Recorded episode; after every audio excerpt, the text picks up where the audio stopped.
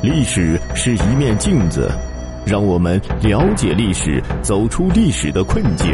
朋友们，欢迎您收听《中华上下五千年》。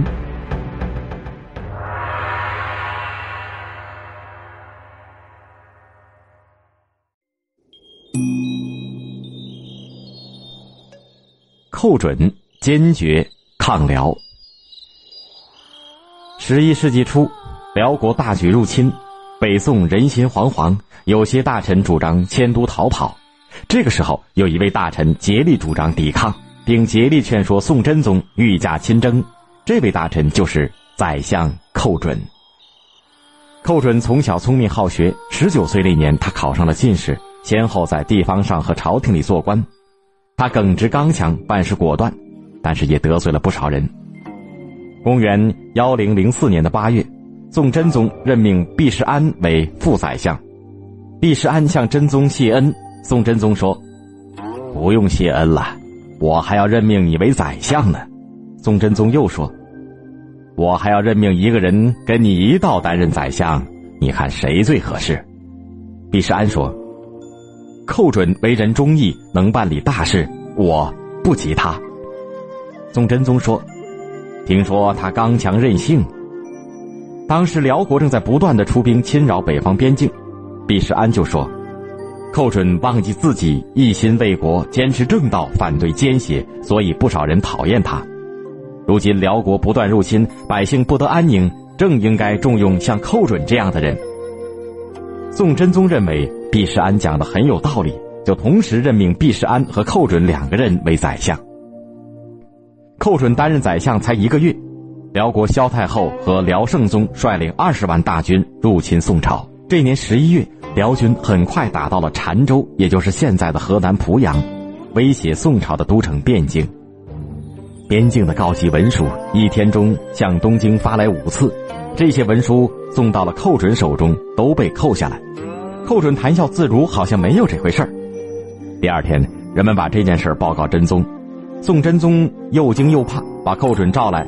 问他处理办法，寇准说：“陛下要辽国退兵，不过花几天的时间。”于是寇准趁机提出要宋真宗御驾亲征，前往澶州。宋真宗不敢前去，立起身来想退回内宫。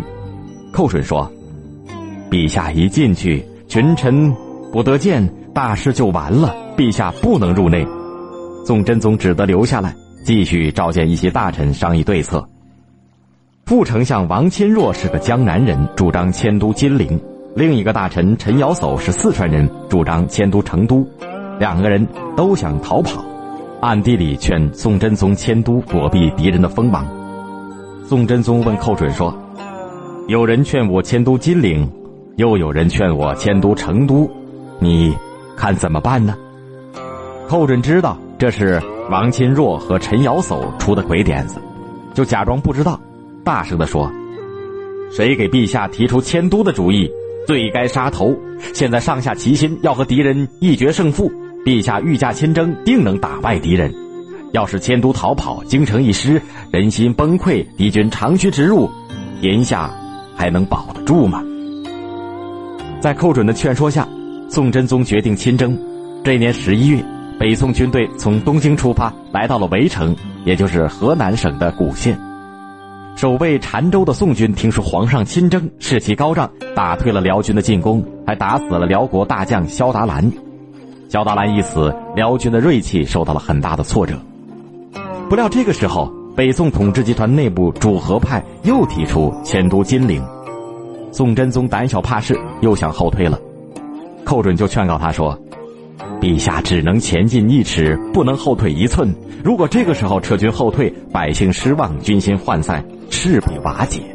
敌人趁机杀过来，恐怕连金陵也保不住。宋真宗还是拿不定主意。寇准又和殿前都指挥使高琼一道去劝说宋真宗，宋真宗这才勉强的同意前进。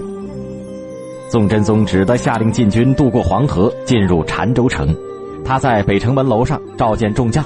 远近将士看见宋真宗的玉盖龙旗，齐声高呼万岁，宋军的士气高极了。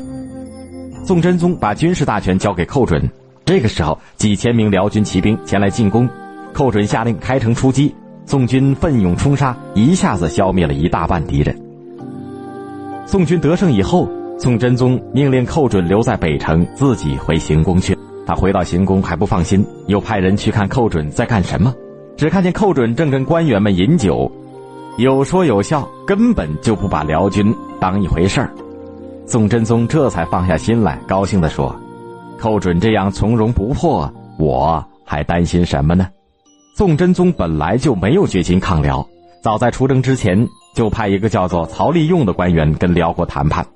辽军因为不断的受到挫折，处境越来越不利。就同意跟宋朝议和，寇准坚决反对议和，主张乘胜收复燕云十六州。一些主和派就放出谣言说寇准想利用军队夺取权势。在这种情况下，寇准没有办法再坚持自己的意见，只好同意议和。这个时候，辽国派使者跟曹利用一道来到澶州，请求议和。为了议和，宋真宗打算每年给辽国一些银绢。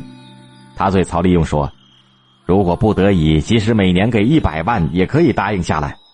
曹利用动身去辽营订立合约，寇准把他召去，说：“虽然皇上答应百万银绢，可是你答应的数目不得超过三十万。如果超过这个数目，我就杀你的头。”曹利用不敢违抗寇准的命令，到了辽营，终于按照三十万的数字谈了下来。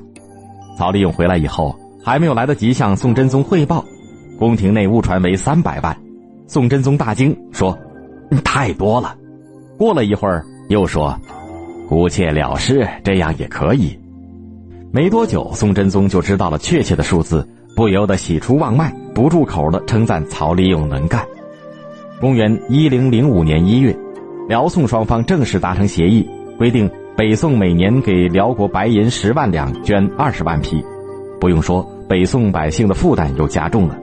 不过，这还是由于寇准坚持抗辽，北宋才没有遭受更大的失败。因为这次合约是在澶州订立的，所以历史上称为“澶渊之盟”，也就是澶州之盟。